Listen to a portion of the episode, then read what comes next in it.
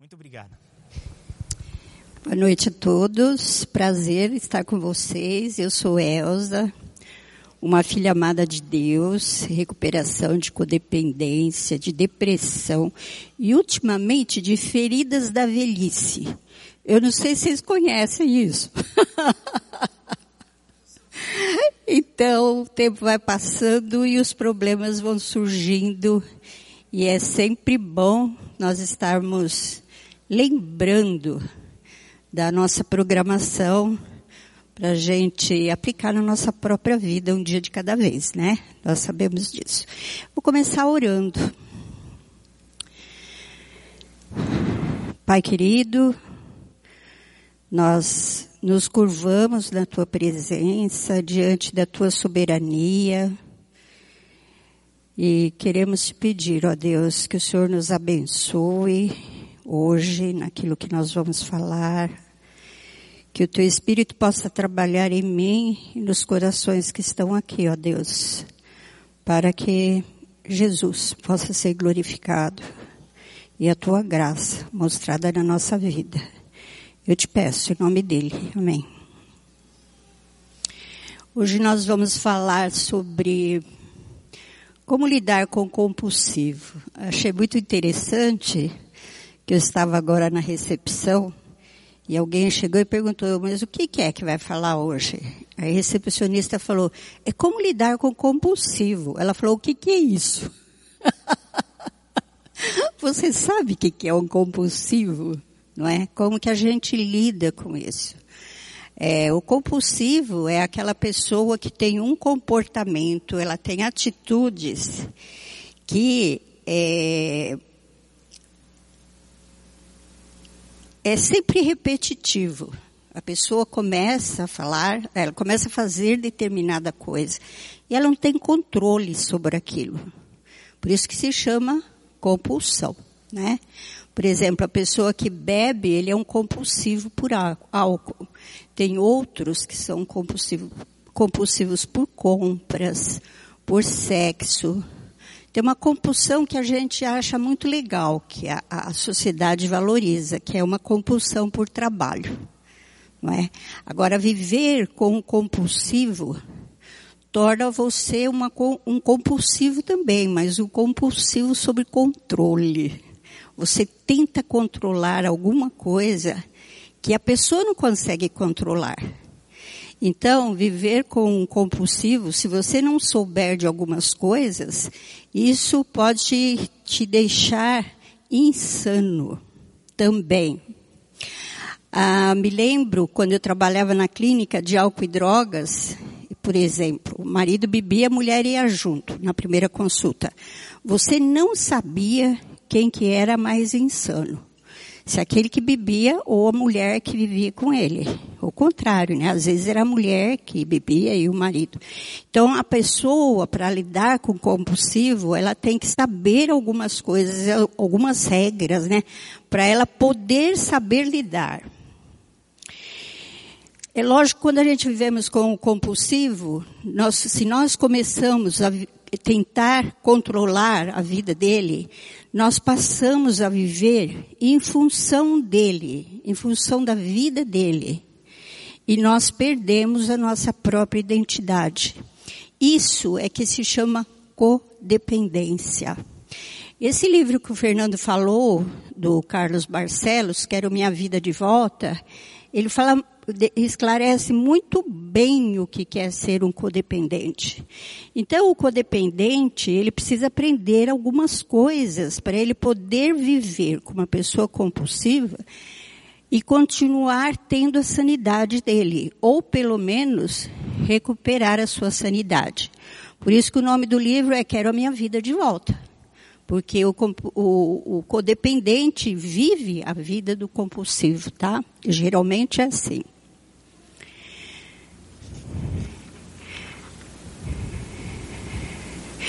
É, tem uma, uma regrinha que é fácil para a gente gravar. Se você vive com compulsivo, aprenda uma regrinha dos três Cs. Vocês estão chegando lá? Tá bom? Tá. É, os três Cs vêm da culpa, do controle e da cura. Você que vive com compulsivo, você tem que aceitar que você não tem culpa da compulsão dele. Que você não controla, você tenta, mas não controla. E você não cura. É muito interessante porque a pessoa fica tão insana quando ela vive com compulsivo que ela realmente tenta controlar o outro, né? Ela sente culpa porque ela não consegue controlar. Ela faz, faz, faz e nunca chega onde ela quer. Né? Por exemplo, às vezes eu atendi alguma esposa de alcoólatra que chegava e falava assim, ele bebe porque eu não sei lidar com ele. É, o meu sogro bebeu durante muitos anos. Ele foi para a Segunda Guerra Mundial, ele já bebia antes, mas na Segunda Guerra ele desenvolveu realmente o alcoolismo, a compulsão por beber. Quando ele voltou, ele se casou logo em seguida com minha sogra. E eles engravidaram, ela engravidou do meu marido. E quando meu marido nasceu, Carlos Barcelos, ah, o pai dele estava bebendo muito. E o pai dele bebeu até uns do, que, que a idade do, do Carlos até uns 12, 13 anos. E aí a mãe dele procurou ajuda com o pastor. O pastor atendeu ela, depois atendeu ele e depois chamou a minha sogra e falou: "Sabe por que ele bebe? Você é culpada." Então você imagina você ouvir isso de um pastor. Ela já sentia as culpas dela ela ficou muito pior. Então veja, ela tem, ela tinha culpa, ela queria controlar e ela queria fazer de tudo para curá-lo. E isso deixa a pessoa realmente doente. Então, olha, você tem que aprender, eu não tenho culpa. A compulsão é do compulsivo, não é sua. A sua compulsão se você vive, por exemplo, com uma pessoa que gasta demais, que não tem controle sobre gastos, o problema é dele, não é seu. Só que esse problema, se você é casada, vai te atingir. Isso nós vamos ter que saber disso, lógico. É, saber que eu não controlo nada. Eu não tenho controle sobre a compulsão do outro. E eu não curo ninguém. É? Então, esse sonho de que você tem que curar o outro de qualquer jeito, tira da, da tua cabeça. Eu não posso, Deus pode. Se eu, se eu deixar. Então, esse deixar é abrir mão do controle. É isso que nós temos que aprender. Então, eu não tenho culpa, eu não controlo e eu não curo. Tá bom? Essa é uma coisa é, eu preciso aprender que eu sou responsável pelas minhas atitudes e pelos meus comportamentos. Você é responsável pelas suas atitudes e seus comportamentos. Isso me leva a, a pensar que, na verdade, eu tenho que aprender o que, que é individuação eu sou um indivíduo e ele é outro. Eu sou responsável pelas minhas coisas e você é responsável pelas suas coisas. Mas para isso, eu tenho que aprender a deixar que o compulsivo sofra as consequências dos seus atos. Tá? É, por exemplo, uma pessoa que gasta muito e o cônjuge é muito controlado. Se os dois ganham bem, a tendência é um pagar a conta do outro. O, fulano fica com saldo negativo, o, aí ele vai lá e paga a conta. Aí pensa assim, pô, sou casada, né? Sou casada em comunhão de bens. Eu sou casada em comunhão total de bens. Agora é parcial, né? Então, o que acontece com ele vai para o meu CPF também.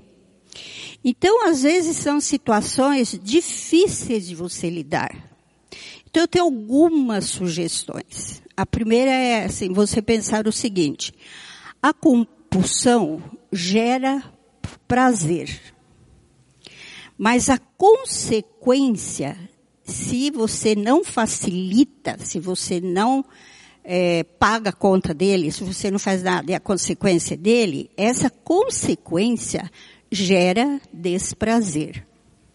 Então, o compulsivo, ele só vai pensar em parar, procurar ajuda, fazer alguma coisa, se ele começar a sofrer as consequências daquilo que ele faz. Tá? Ele tem que perceber que tem consequências. É lógico que para cada compulsão tem uma consequência.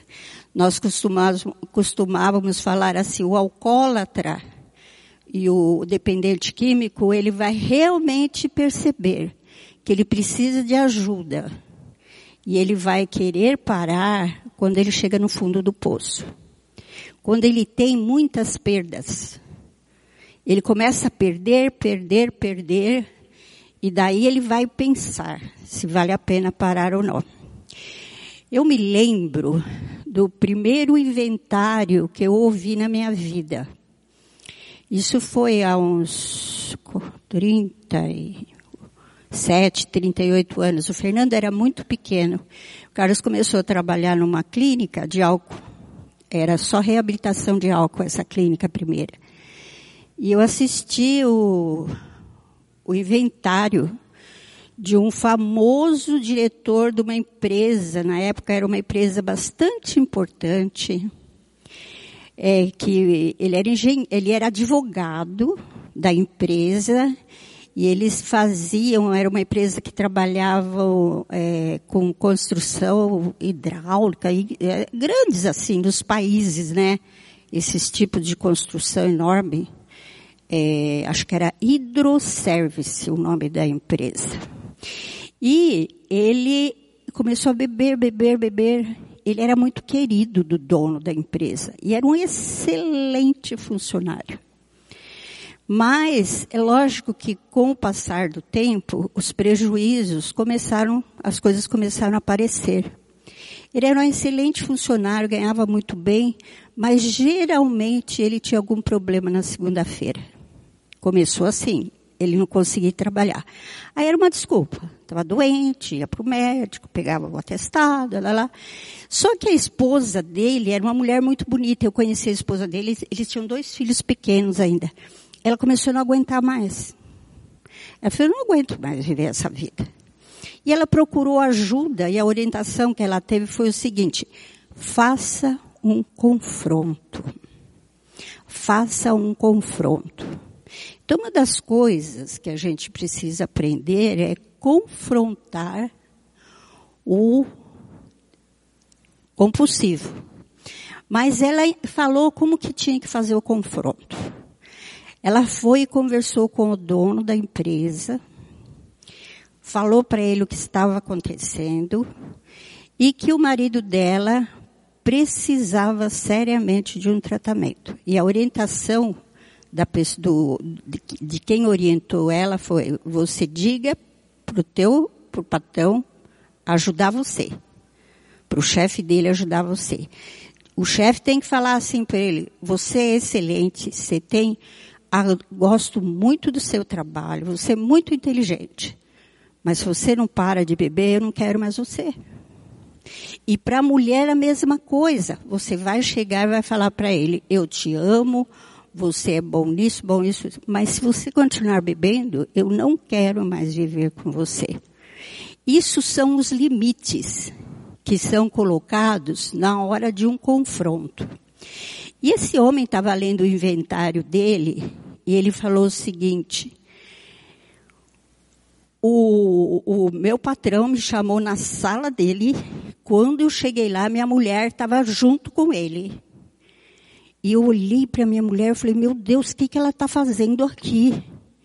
A hora que eles começaram a conversar comigo, eu me senti nu. Na frente dele e da minha mulher. Como que ela podia fazer? Era uma traição. E o, o, o patrão foi firme com ele, fulano, olha, gosto muito do seu trabalho, você é muito inteligente, você é muito bom, mas não dá mais para ficar com você, se você continuar bebendo. Mulher falou a mesma coisa. Então, nós sugerimos para você uma clínica tal, tal, para você se internar. Ele não tinha escapatória nessa hora do confronto. Ele falou assim, ah, tá bom, tá bom, né? Ele não tinha, então eu vou. Então eu vou para casa, tal, eu vou amanhã, vou depois. Ela falou, não, o táxi está aqui embaixo, te esperando, com a roupa, a, a tua internação já está pronta, e você vai entrar no carro e você vai agora. E ele foi, porque ele não tinha saída. Isso é o verdadeiro confronto. Né? Ele não tinha mais saída, e ele foi. E ele, lendo depois o inventário dele, ele conta essa história e ele fala assim, como eu odiei a minha mulher naquele dia. Eu vim xingando ela do meu trabalho até a clínica. Mas hoje eu dou graças a Deus pela coragem dela. Né? Isso é um confronto. Então, tem que ser, quando nós confrontamos alguém, tem que ser um confronto através de fatos e um confronto que dá limites. Ele não tem limite, mas eu tenho. E foi isso que foi mostrado para ele. Você não tem limites. O patrão falou para ele, mas eu tenho limite. Eu só te quero assim. Ela falou, você não tem limites, mas eu tenho. Eu te quero, sem beber. E até onde eu conheço, isso faz uns 37 anos, né? Faz tempo que eu não tenho notícias dele. Mas durante a época que eu e o Carlos trabalhamos com clínica, nós sabíamos que ele realmente tinha parado. Ele tinha fundado um grupo de AA dentro do condomínio onde ele morava. Então, esse é um jeito, né, para você aprender a confrontar. É, vai depender também muito do tipo de relação que você tem com o, a pessoa que tem a compulsão. Por exemplo, no casal. Mostra lá o casal para mim. Isso, olha lá. Às vezes nós pensamos assim, né? Já que eu sou casada com ele e, sou uma só carne, eu tenho que sofrer com ele. Tudo que ele sofre, eu sofro. Não é isso que é esse casamento? É isso que às vezes a gente pensa. Né? Eu vou pagar todas as dívidas dele, eu vou facilitar a vida dele. E daí vira assim, né? Eu facilito a vida dele através querendo, através do meu controle. A facilitação é um tipo de controle. E isso fica dentro de um sistema que se retroalimenta.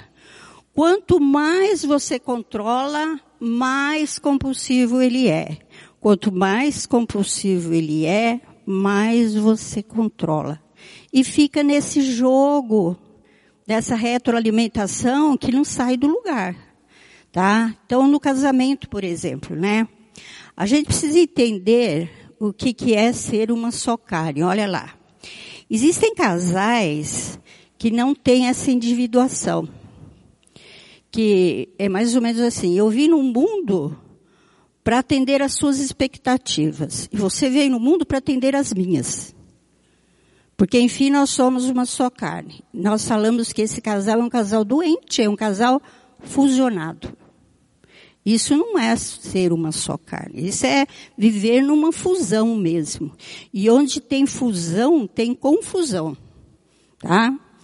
O, o casamento saudável, o casal saudável, é aquele que cada um tem a sua individuação, cada um sabe quem é, o seu papel, os seus deveres, os seus limites. E ali no meio tem uma só carne.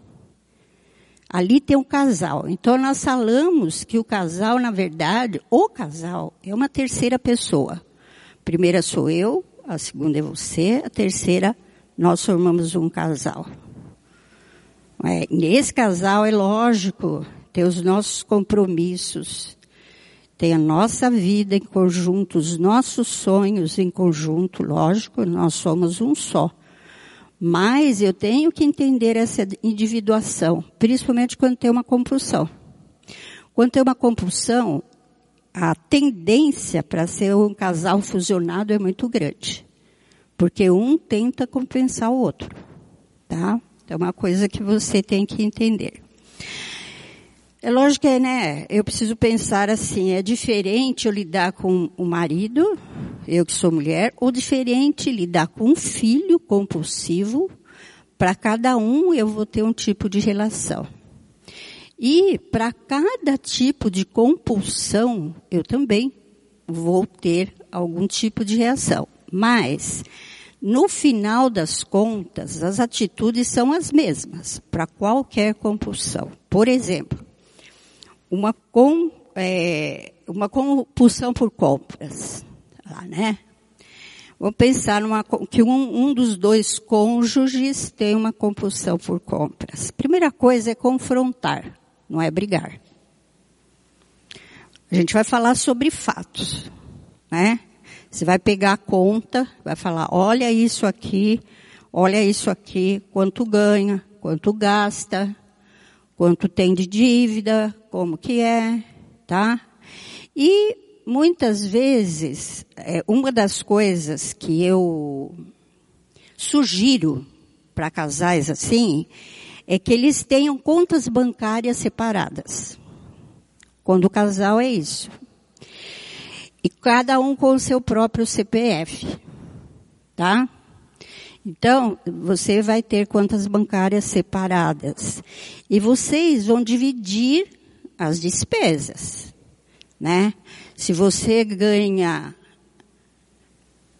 X e eu ganho X dividido por 2, você vai pagar X da despesa e eu vou pagar X dividido por 2, entendeu? Proporcional. Para ser uma coisa justa. Tá? Um vai ajudar o outro. Não quer dizer que se uma hora você precisa, eu não vou te ajudar. Mas isso leva a pessoa que é compulsiva, deve levar a pessoa que é compulsiva a uma consciência do que está acontecendo, onde que ela está gastando as coisas. Tá? Isso é uma sugestão. E quando nós precisamos, por exemplo, pagar as contas, né, eu falo assim, qual que eu pago e qual que eu não pago. Né? Qual que o compulsivo vai pagar, qual que eu vou pagar. Eu acho que tá, a pessoa também tem que ser inteligente, né? Ela vai ter que saber quais são as prioridades da conta que aquele que é mais responsável vai pagar. Por exemplo, eu não vou, você vai pagar água e luz. E aí o compulsivo, ele esquece, né, de pagar as contas, você sabe disso. Compulsivo por compra, ele tem um descontrole total, ele esquece. O que, que vai acontecer? O que, que vai acontecer se não pagar a conta de água e luz? Vai cortar a luz. Legal, vai chegar em casa. Nossa, não tem luz. Não tem, o que aconteceu? Eu não pagou a conta. Você entendeu? Ele tem que perceber diretamente a consequência daquilo que ele faz. Então seja inteligente. Quando você dividir as contas, seja inteligente. Qual que você vai pagar, qual que você não vai. Porque geralmente no começo ele vai falhar. Outra coisa boa é chamar um orientador, um planejador financeiro, para sentar com os dois, conversar, falar sobre o orçamento, como é que vocês vão pagar, tudo direitinho. E é lógico que uma das condições do cônjuge que não é compulsivo também é colocar os limites dele. Né? Um dos limites é separar a conta, lógico eu vou fazer isso, vai fazer isso, isso aqui é um limite claro, é? O outro é, tem que procurar ajuda. Nessa bagunça não dá para viver. E nós temos o celebrando realmente é uma grande ajuda. Aqui, cada grupo vai tratar de um tipo de compulsão. Então, você pode vir. Né? Então, para você conviver, uma das coisas que você sugere é você precisa procurar ajuda. E tem que ser sério isso, né? A coisa tem que ser séria. É, por exemplo, em álcool e drogas, a primeira coisa que você tem que fazer é procurar um terapeuta que entenda disso. Não adianta você ir no médico que não entenda. É, na época que nós trabalhávamos com isso, o nosso é, médico, ele era psiquiatra, né? Ele entendia muito bem disso. Então, ele não trabalhava com um monte de outras drogas. O cara já estava usando uma droga. Ele não dava mais droga para o cara. Ele tentava tirar toda a droga. É lógico, se o, o fulano tivesse uma outra, uma outra como comorbidade, por exemplo, se fosse um, é, se fosse um camarada que, que tivesse depressão ou qualquer coisa, ele ia medicar para depressão, não é? Mas não exatamente para ele parar de beber. E nós trabalhávamos nesse sentido. O terapeuta sabia confrontar. Ele sabia mostrar aonde que o cara estava negando. O compulsivo nega gente. Hoje à tarde nós atendemos um casal que a moça está usando cocaína. Então, é impressionante o discurso dela. Pode ser verdade ou não, porque toda pessoa que é compulsiva tem a tendência de negar, de justificar. E o terapeuta precisa estar atento para saber o confronto. Tá? Que tipo de confronto vai fazer. Todas as vezes que a gente vai confrontar alguém, é sempre com fatos. Olha isso, olha isso. Não adianta você ver, o, o, o, o codependente fica todo alterado e ele perde a razão e ele enlouquece junto. Isso não, não resolve nada. Tá? Você tem que ter calma, tem que ter paciência para você poder confrontar com, com fatos. É, um bom terapeuta, no caso de alcoolismo, por exemplo, ele faz um confronto interessante que ele leva o alcoólatra ou o usuário de droga a perceber as dissonâncias, a gente chama de dissonâncias cognitivas. Por exemplo, você fala que é um excelente empregado e também que chega toda segunda-feira depois do meio-dia. O que está acontecendo? Então ele vai confrontando com os fatos, tá? Outro tipo de, de, de compulsão hoje que é muito comum é compulsão por internet e por é, sites pornográficos.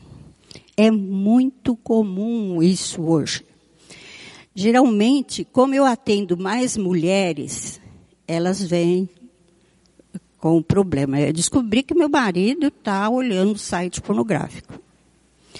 E quando eles começam com isso, eles criam compulsão por isso. Por quê? Porque a compulsão é gerada pelo prazer. No começo, elas enlouquecem. E uma das coisas que elas querem fazer é começar a controlar principalmente o celular. Aí elas ficam atrás do celular do marido. Né? E vai lá e pega, e vai lá e pega. Vê no computador. Daqui um pouco quem está doida é ela. Por quê? Porque ela deixa de fazer as coisas dela para controlar o outro. Lógico, você tem que chamar o marido, eu falo, chama o marido, conversa com ele, mostra os fatos, mostra o que você viu, ó, eu vi isso, vi isso, vi isso. Então, nós vamos ter que dar um jeito nisso. Porque assim eu não fico. Procura um conselheiro, procura uma terapia, faça alguma coisa. Mas não tente controlar. Gente, hoje a internet é uma coisa doida. Quando o marido ou a mulher, eles estão com uma compulsão por pornografia, ou eles estão traindo, eles descobrem a traição, o cônjuge fica maluco. Eu falo, não entra nessa. Confrontou, você sabe que é. Se ele está negando, vai aparecer. A hora que aparecer, você toma uma atitude. Se for uma traição, por exemplo. Você chega, confronta, vão no terapeuta, vão no pastor, conversa com o pastor, coloca as condições. Ah, mas ele mente. Então você fica atrás querendo controlar. Descobre senha, liga para a secretária, põe não sei quem atrás dele. Quer dizer, e deixa de viver a própria vida. Uma coisa que eu falo, continua vivendo a sua vida. Né? Coloca os seus limites. Confia em Deus. Se o teu marido é uma pessoa de Deus, o Espírito Santo convence entrega na mão dele. E outra coisa, as consequências, se o meu marido está errando eu não, para quem vai ser as consequências? Vai ser para ele um dia, ele vai estar diante de Deus. Como é que vai fazer? Cada um vai responder por aquilo que faz. Então, Deus é maior do que eu. Confia nele, tá? E com os filhos a mesma coisa, né? Você tem que procurar ajuda. Procura um terapeuta que entenda da coisa, um conselheiro que saiba aconselhar e confronte os filhos. Com os filhos você pode colocar os seus limites, fazer um contrato de regras, por exemplo. Esse livro, Limites, ele vai falar muito sobre isso. Eu aprendi muito nesse livro. E eu quero meu filho de volta também. Ali o Carlos está falando mais sobre filhos que estão usando drogas. Coloque os seus limites. Coloque as consequências do que vai acontecer. É lógico que cada caso é um caso, né? Por exemplo, é, eu posso chegar e falar assim, fala para o seu filho que se ele não parar de usar droga, ele não pode mais entrar em casa. Aí a pessoa fecha a porta e não deixa mais ele entrar. Se ele é um menino que já vive na rua e gosta dos amigos da rua, que importa para ele isso? Ele está nem aí. Então, você precisa conhecer a coisa para saber onde que você vai colocar o seu limite, o que, que vai fazer a diferença. Você tem que fazer alguma coisa que faça uma diferença na vida dele. Tá? Que tira, que, que ele tira ele da área de acomodação dele. Tá? Eu acho interessante, por exemplo, a compulsão por trabalho, né? Tem pessoas que são compulsivas por trabalho porque eles aprenderam desde a infância a valorizar muito o trabalho. Eu sei disso, né? A minha família era assim, meus pais valorizavam muito o trabalho. Meu irmão é compulsivo por trabalho, eu também era. Agora, vai depender muito do contexto aonde a pessoa está vivendo. Por exemplo, contexto familiar. Se o contexto familiar não for um contexto que dê prazer para a pessoa, ela vai continuar compulsiva por trabalho. Por quê? Porque é muito melhor ela ficar fora de casa do que dentro de casa. Não é? Como é que Provérbios fala lá da mulher que parece uma gota? Como que é o negócio? Mulher queixosa, né? A mulher que só se queixa, se queixa, se queixa, parece uma goteira. Que marido que gosta de ver com uma mulher assim? Melhor é trabalhar dia e noite, sem nem ficar perto dela, né? Porque, veja, para ele, ficar fora é muito mais prazeroso do que ficar dentro.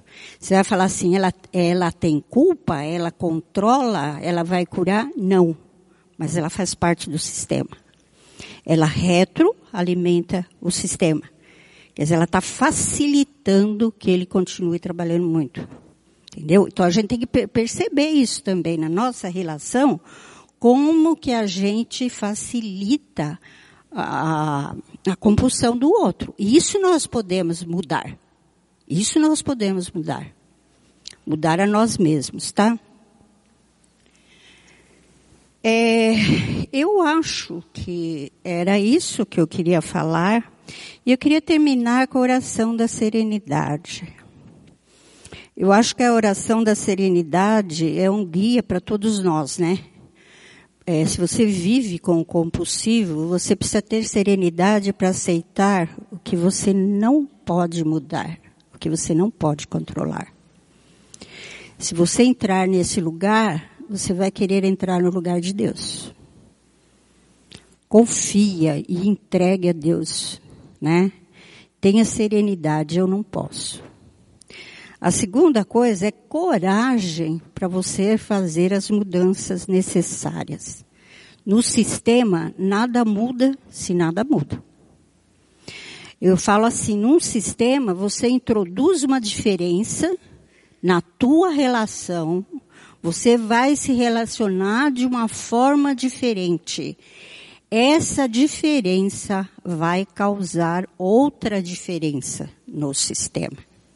Você não muda o outro, mas se você se relaciona de uma forma diferente, sabe colocar os seus limites, né? Uma das coisas que a gente tem que aprender é falar não. O que é não é não, o que é sim é sim. Isso é uma das coisas que nós aprendemos na nossa relação. É, não pode ser. Primeiro você fala não, por exemplo, para um filho. Você dá uma ordem. Daí um pouco ele insiste, insiste, você cede. Então, não resolve. Você chega o marido e fala assim, não, se você continuar me traindo, se continuar, eu vou embora. Mas você nunca vai embora. Então não adianta nada. Fale só aquilo que você sabe que você pode cumprir. Se você não pode e não está preparado, não faça. Se prepara primeiro. Tá? Eu me lembro de um caso de um avô que internou, eles internaram o neto na clínica que estava usando drogas. Olha como era interessante a história. Esse avô tinha uma filha que era surda e aprendeu a falar. Porque no começo ela não falava, porque ela não ouvia. Ela aprendeu a falar. Então ela sabia ler os lábios, então ela conversava com a gente.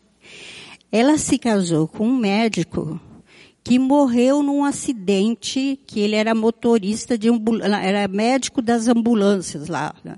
E, e, teve um, um acidente e ele morreu. Aí, eles, o menino cresceu e começou a usar drogas. E ele tinha um, um cargo, não sei se ele era juiz, alguma coisa assim. Um cargo público, ele era advogado, tal, acho que ele era juiz internou. A dificuldade desse avô para colocar os limites. Por quê? Ele ficou sendo o pai da criança. Porque o pai morreu. Ele agora era o pai da criança. Mas ele era avô. Avô não tem a energia de um pai. Ele não sabia dar limites. E a ansiedade dele era a seguinte: ele achava que ele ia resolver o problema do neto. Porque quando a filha dele ficou surda, ele foi uma das pessoas que fundou um instituto em São Paulo para tratar de surdez. Então, ele teve um sucesso danado na, na, nessa questão. E ele queria ter o mesmo sucesso com o neto dele. E a gente falava da facilitação, pensa que ele entendia? Eu falei, bom, uma hora vai ter que entender, né? Vamos deixar sofrer as consequências. E aí eles ficavam voltando na terapia familiar. Até que chegou uma hora que eu percebi que ele não aguentava mais. A hora que ele chegou essa hora, eu falei, agora você coloca o teu limite para ele. Exatamente. Você não vai dar mais nada para ele, não vai ajudar mais, não vai dar se ele não entrar em tratamento. Aí o avô conseguiu fazer. Mas precisou chegar o tempo do avô. Ele precisa chegar nesse momento que ele não aguenta mais, que é o limite dele. Então a gente como conselheiro, a gente como terapeuta, precisa perceber isso também. Não adianta você chegar e dar uma, uma receita de bolo pronto. Porque geralmente o codependente também tem uma caminhada. Ele vai no limite dele. Chega uma hora que ele fala, não aguento mais. Bom, agora que você não aguenta mais, então nós vamos tomar uma atitude. Tá? Geralmente é assim. Então a oração da serenidade é isso, né? Senhor, me dê serenidade para aceitar o que eu não posso mudar. Porque eu não posso controlar. Me dê coragem para fazer as mudanças que eu posso. e me dê sabedoria para perceber a diferença. O que, que eu posso fazer e o que eu não posso. Tá? Agora eu vou responder algumas perguntas. Que Deus nos abençoe.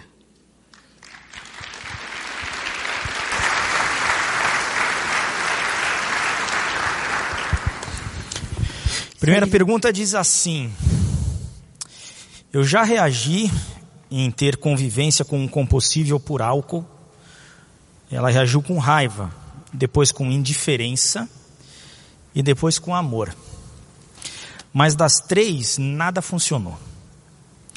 Hoje aprendi que eu não controlo e não curo, mas como conviver, vendo que todos estão sendo afetados por esse compulsivo que não aceita e não quer procurar ajuda? Olha, é difícil. Quando é assim, a gente tem que separar o compulsivo da família. Infelizmente, a gente tem que fazer isso, no caso de alcoolismo. Quando ele está afetando a família toda e ele não quer parar, a gente pode ter o maior amor do mundo, mas tem que colocar determinados limites. Tá? Ele não pode conviver com a família.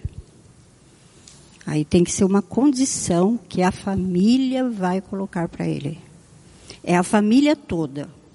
Por exemplo, não sei se é a mãe que está falando, a mãe do alcoólatra, né? Mas aí tem que juntar a mãe, a mulher, os filhos, o pai, todo mundo, reunir e fazer um confronto.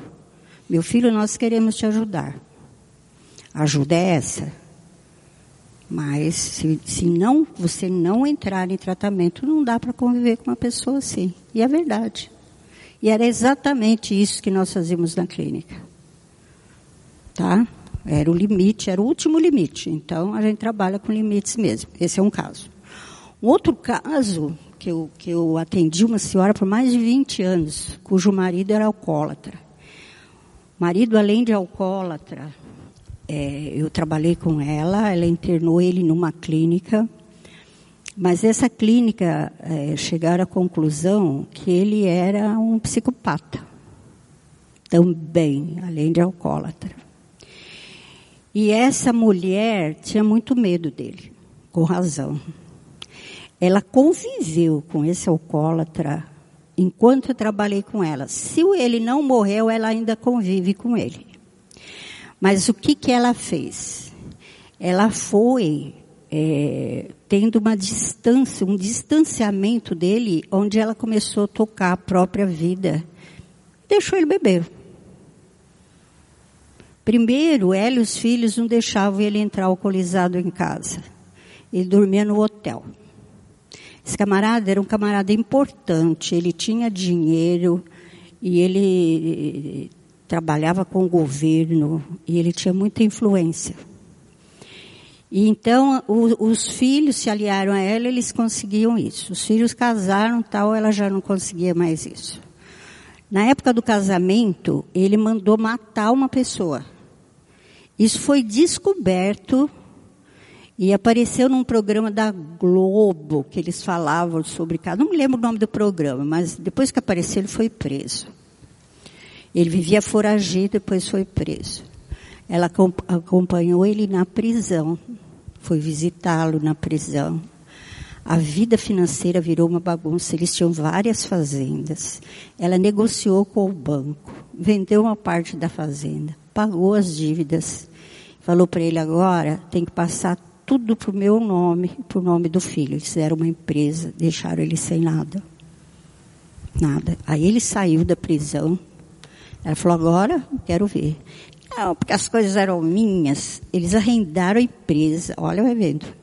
A fazenda e dava, o dinheiro para ele, ó. Teu dinheiro, você paga as contas. E essa mulher convivia com ele. Todo mundo convivia com ele. E ele bebia até cair. Mas a família não se envolveu mais nisso, entende? Então ele era uma pessoa que bebia, passava mal, ele não batia em ninguém, vai depender também do alcoólatra, né? Se for violento, aí não dá mesmo. Ele, ele chegava, ela pôs um quarto para ele dormir, a hora que caía, alguém ajudava e deixava lá. E ela conviveu a vida inteira com ele. Entendeu? Ela aceitou que era uma doença, que era um problema dele, que ele ia parar quando quisesse parar, mas que ela não ia mais se envolver com isso. E ela tratava com muito amor. E é verdade. Então, depende. Como lidar com um namorado que tem compulsão por amigos e balada? Arruma outro. o bom do namoro é que pode terminar, né? Eu acho, pô, arruma outro. O que você vai fazer? Ele, ele gosta muito mais dos amigos e da balada do que de você, olha. O que você está esperando? Tem um grupo aqui no Celebrando que chama é. Mulheres que Amam Demais. Talvez possa ajudar. É verdade. Você. É verdade. Talvez possa te ajudar. Tá? Gente, é muito sério isso, né? Eu estava atendendo uma menina daqui também, tadinha. Ela me falava namorado, eu falava, menina, mas você já tem tanto problema, por que, que você vai ficar com esse namorado? Bom, mas insistiu, insistiu, até que eles resolveram num, cas... num terapeuta de casal. Eu falei, que bom, um terapeuta de casal. Aí chegou lá, o terapeuta falou assim, ô cara, você sofre de uma pessoa que ama a si mesmo só? Egoísmo? Não é egoísmo, é narcisismo. narcisismo. Você é um narcisista. Você só ama você. Virou para ela e falou assim: se eu tivesse uma filha, eu não deixaria namorar com um cara desses. Tá? Ele tem um lado bom que você ama e tem um outro lado que te destrói. Ela, ah, é, é. Então, gente, esses são os nossos limites, não tem outro jeito, viu? Nós damos os nossos limites. Como lidar com um compulsivo alimentar que passa a madrugada comendo e isso interfere a família, pois não tem humor, fica de ressaca de comida e por fim fica na lamentação cobrando apoio, afeto, carinho passando o dia de cara fechada, buscando a culpa para a sua compulsão, um culpado, na verdade, é. para a sua então, compulsão. É, eu acho assim, né, que o compulsivo por alimento, a gente fala, a gente leva no médico, a gente sugere, a mulher faz a comida saudável, ele não come, né, então, ele não vai ter outro jeito, gente, ele vai sofrer as consequências, não tem outro jeito. O que vai acontecer com ele? Né? O fígado vai para as cucuias, daqui um pouco tá, ele vai ter problema, né? Ou ele morre comendo, ou ele vai chegar num ponto que ele vai ter que buscar tratamento. Não tem outro jeito. Não é? Porque você pode falar uma vez, duas vezes, dez, vinte, quinhentas mil vezes para ele não comer, ele vai comer. Então, o que você tem que procurar é não entrar no mau humor dele. O mau humor é dele, não é seu. Começar a se lamentar, fulano, ó, não posso resolver teu problema. Você procura ajuda. Vá num médico, num endócrino. Procura saber, procura um terapeuta. Vai para o celebrando, faça alguma coisa. Mas procura não entrar no mau humor dele, senão ele azeda todo mundo em casa, né? Então a gente tem que procurar não entrar na dele. Pergunta dele é o seguinte: eu sou compulsivo. Quando estou bem, a família não me apoia e eu volto para a compulsão. O que faço quando não tiver o apoio? Olha, você tem que entender o seguinte: responsável pela tua compulsão é você, não é a tua família. Tá? Veja, um sistema, ele, é, ele retroalimenta. E o sistema, às vezes, é destrutivo. Eu via casos de drogas, onde o fulano parava de usar drogas e a família agia de um jeito para ele voltar a usar drogas. Tá? Então, a pessoa que é compulsiva tem que ter a consciência para não entrar nessa retroalimentação negativa da família. Ela tem que procurar ajuda. A pessoa que tem uma autoestima baixa, às vezes desconta na alimentação, por exemplo. Então, procura ajuda na igreja, num terapeuta, em algo que te dá prazer. Se comer dá prazer, procure outra coisa que te dê prazer. Você substitui, mas procura ajuda. Sozinho não vai dar, tá? Meu irmão é compulsível por álcool e drogas e mora com minha mãe. Coitado. Como ajudar os dois? Porque minha mãe sofre, mas não assume. Pois é, tem que ajudar os dois mesmo. Essa mamãe precisa ir para um grupo que ajude ela. Um grupo de codependência. Ela precisa ir, agora ela precisa querer também, né? Às vezes a mamãe nem sabe do que se trata. Ela está tentando, ela tem culpa, ela quer controlar e ela quer curar.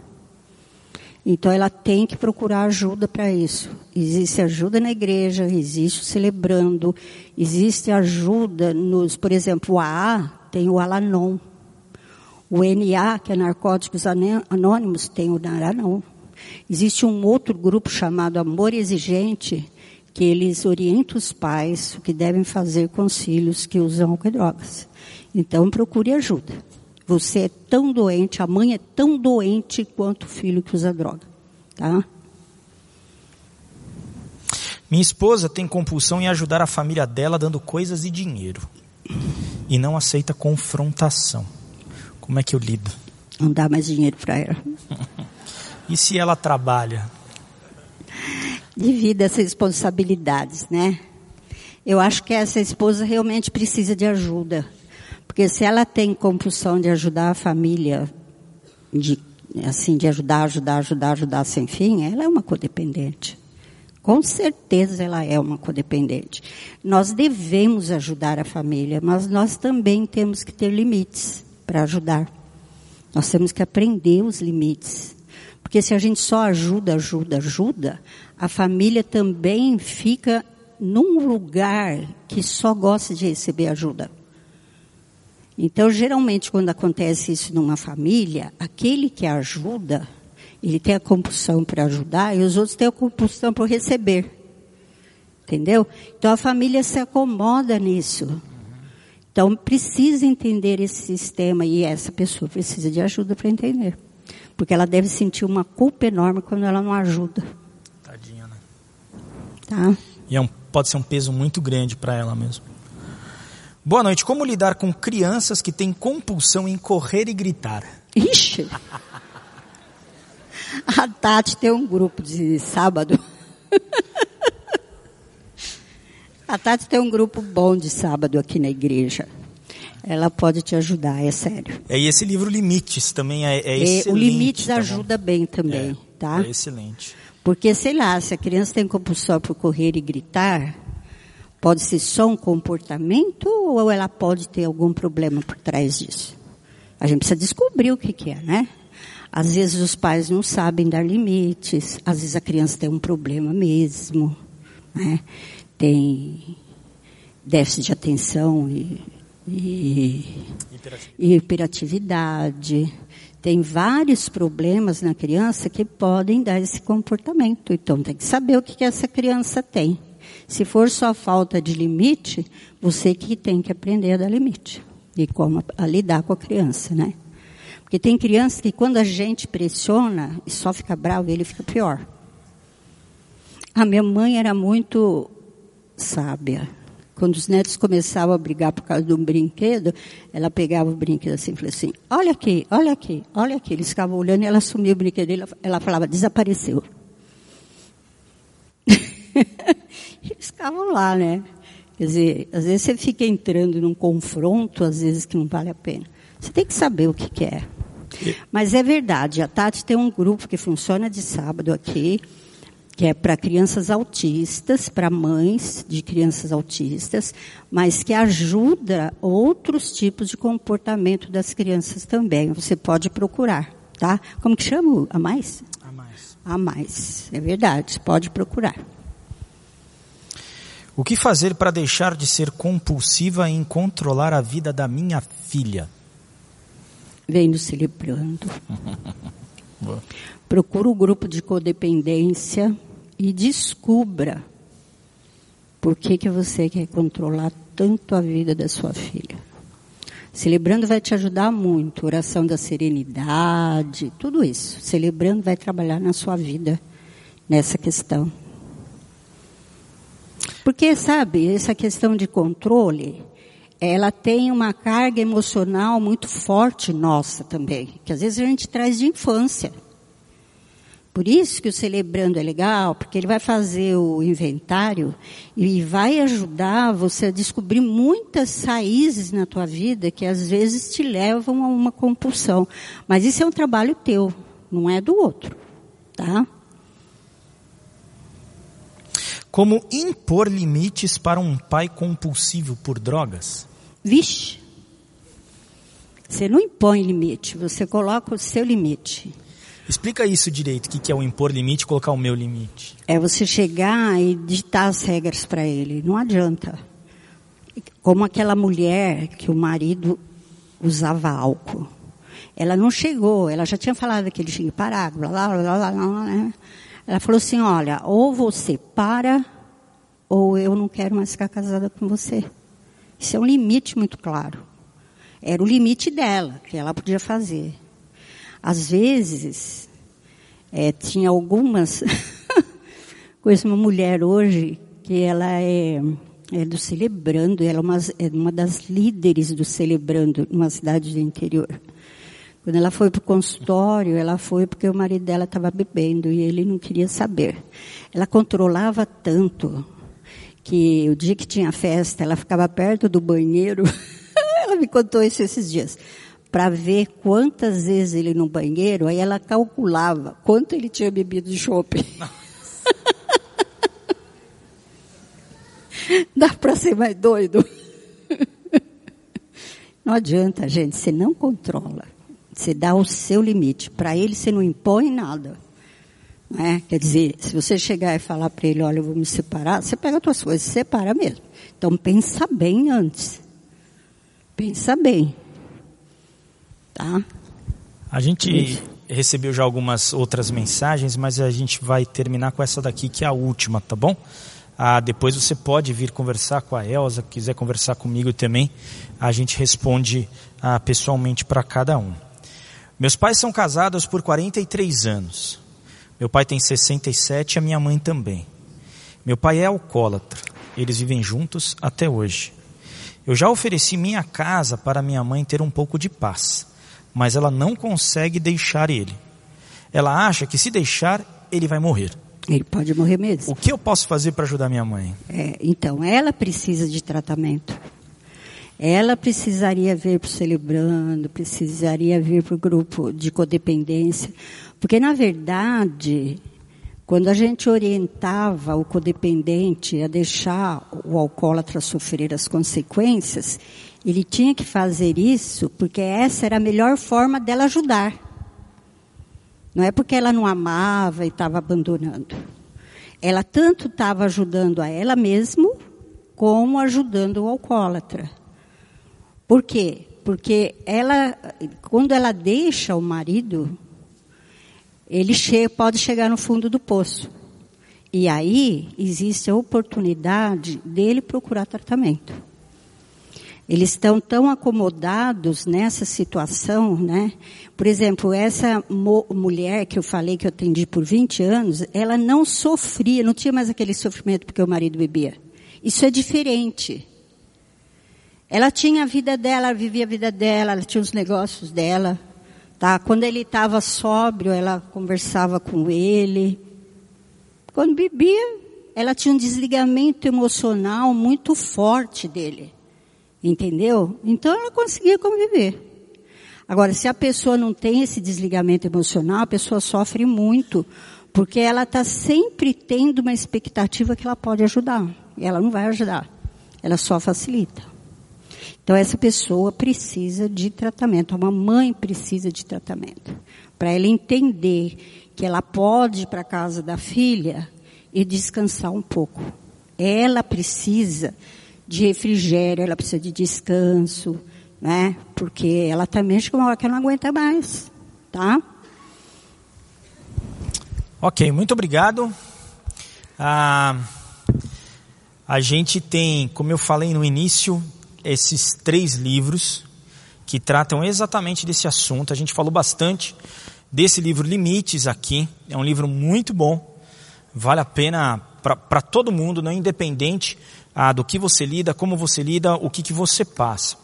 O Quero Minha Vida de Volta, que vai tratar um pouco dessa quem vive com um compulsivo, a questão da codependência. E o Quero Meu Filho de Volta, aqueles que têm questões com filhos. Aqui especificamente o Carlos trata sobre filhos que usam droga e álcool, mas pode ser aberto ah, para qualquer outro tipo de dificuldade com filhos, tá bom? Não precisa ficar específico aqui. Eu quero convidar você a, a falar junto comigo a oração da serenidade.